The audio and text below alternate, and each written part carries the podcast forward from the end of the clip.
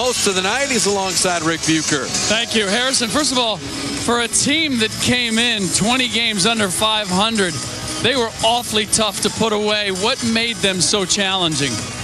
Oh, they didn't give up. They just kept playing as hard as they could. Uh, we tried to execute down the stretch, and I think that's what allowed us to come out on top. The team is now 18 and 8 when you score in double digits. What's the key to getting you involved offensively? Well, coaches just always told me from day one, just be aggressive. Um, you know, obviously, I acknowledge the fact that we got great scores on this team, um, and I just have to find my place, find my niche, just whenever I can. And what was the adjustment that you guys made? Obviously, came out very strong, got away from you with the second unit. What was the difference in the second half? Try to take care of the ball. Take care of the ball. Don't have as many turnovers, and just try to keep uh, those guys off the offensive boards.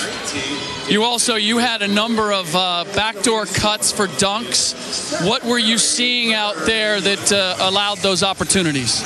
I'm trying to be active off the bigs. I know, you know, Bogut and D-Lee are such great passers that you know, when we get the ball, I'm trying to cut and just trying to be active. What would it mean to you guys to be able to get one more win on this uh, on this homestand against Chicago on Friday before you've got to go on the on a rather tough road trip? That'd be big. Uh, you know, we haven't played great at home. We played all right, so hopefully on Friday we can just uh, finally put a full game together. All right, congratulations. Thanks for joining us. All right, thank you.